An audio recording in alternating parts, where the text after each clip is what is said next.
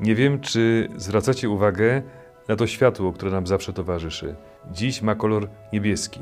Są kolory, które powstają z połączenia innych barw. Różowy to połączenie czerwonego z białym. Zielony powstaje jako mieszanina niebieskiego z żółtym. Fioletowy to połączenie czerwonego z niebieskim. A niebieski po prostu jest. Jest to kolor podstawowy i kojarzy się z czymś podstawowym dla naszego życia. O tym chcę dzisiaj powiedzieć. I nie chodzi o wodę. Florence Chadwick, urodzona w 1918 roku, była pływaczką długodystansową.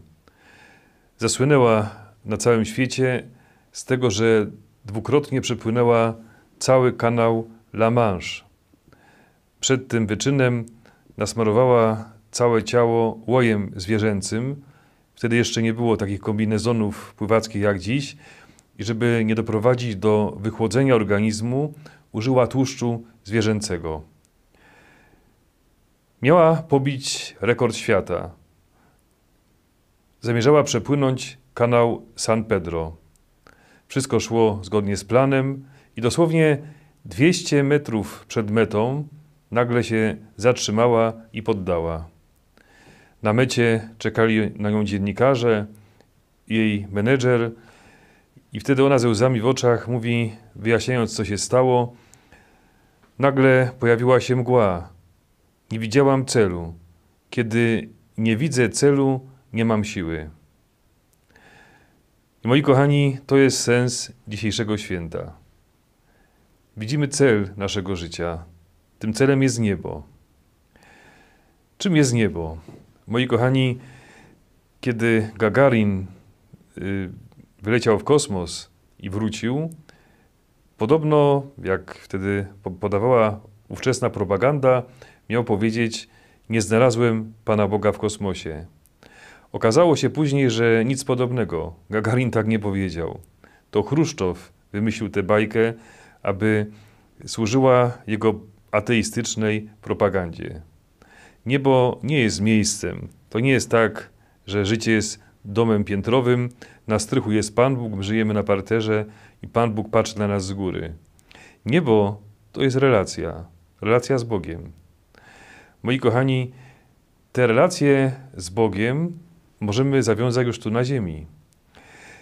Kiedy jest nam ciężko, kiedy przeżywamy trudności, kiedy jest w naszym życiu cierpienie, a tak jest bardzo często, właśnie niebo to jest najlepsza motywacja, żeby sobie z tym dać rady. To jest nie tylko to, co nas czeka po śmierci, ale niebo to jest przede wszystkim uwierzenie w to, że świat przemija, że cierpienie kiedyś się skończy, że liczy się to, by być z Bogiem już teraz. Jeżeli jesteśmy z Bogiem, niczego nam nie brakuje. Jest taki kapitalny moment w dziejach apostolskich, kiedyś do tego jeszcze wrócimy, kiedy pod koniec dzieł apostolskich święty Paweł płynie do Rzymu. Nagle jest straszny sztorm, niesamowity wiatr, burza na morzu, która trwa bardzo długo, chyba nawet dwa tygodnie.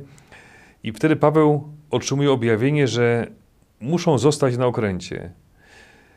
Ludzie chcą się poddać, marynarze chcą się poddać. Wtedy Paweł mówi: Nie bójcie się, my przetrwamy. Okręt zatonie, ale my przeżyjemy. Tylko jest jeden warunek. Dowiedziałem się, że nie możemy opuścić okrętu. Moi kochani, to jest kapitalny obraz życia. Okręt zatonie. Co jest tym okrętem? To jest to, co nas niesie przez życie. Nasza praca, ambicje, kariera. Okręt zatonie. My przetrwamy. Liczy się to, by być w relacji z Panem Bogiem. Kiedy Bernadetta Subiro, która, jak wiemy, wielokrotnie rozmawiała z Matką Bożą, która uchliła jej rąbek nieba, bo przecież Maryja jest w niebie, jest już w pełnej jedności z Bogiem.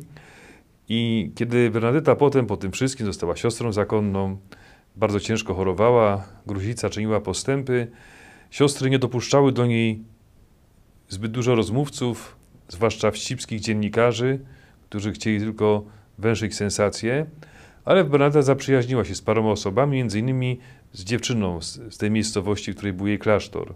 I ta dziewczyna mogła do niej przychodzić, kiedy chciała, bo rozmowy z siostrą Bernadetą były dla niej ważne, a Bernadecie sprawiały radość. Pewnego razu ta młoda rozmówczyni pyta, siostro, a siostra widziała Matkę Bożą, prawda?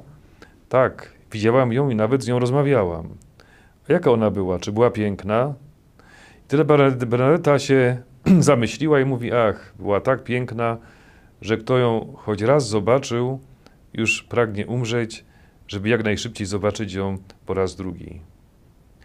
I może tu jest tajemnica tego, że ci, którzy widzieli Matkę Bożą czy Pana Jezusa tu na ziemi, tak twarzą w twarz, tak jak będziemy ich widzieć w niebie, krótko żyli. Popatrzcie, dzieci z Fatimy, Franciszek i Hiacynta, w wieku kilku, kilkunastu lat zostały wzięte do nieba, już są ogłoszone świętymi.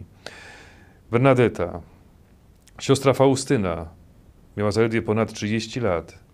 Być może ta tęsknota za powtórnym spotkaniem z Jezusem, z Maryją, już im nie dawała spokoju. Życie tu na ziemi przestało ich cieszyć. Jeżeli nie chcemy bać się śmierci, jeżeli chcemy mieć siłę do walki z cierpieniem, jeżeli nie chcemy podzielić losu Florence Chadwick i dopłynąć do brzegu, nie możemy tracić z oczu celu. Tym celem jest relacja z Jezusem. Mało tego, ten, kto tu na ziemi już ma więź z Jezusem poprzez modlitwę, poprzez Biblię, poprzez bycie z Nim tu, tu, już tu i teraz, zaczyna coraz bardziej tęsknić za niebem. I cierpienia teraźniejsze traktuje jako statek, który i tak zatonie, ale my przetrwamy, bo jesteśmy z Bogiem. Obojętnie co by się w naszym życiu działo, my przetrwamy, bo nasze życie jest w rękach Boga. Ktoś powiedział bardzo mądrze, że są tylko dwa miejsca, w których nie ma nadziei. To jest piekło i niebo. W piekle nie ma nadziei, bo tam już zostaje człowiekowi odebrana.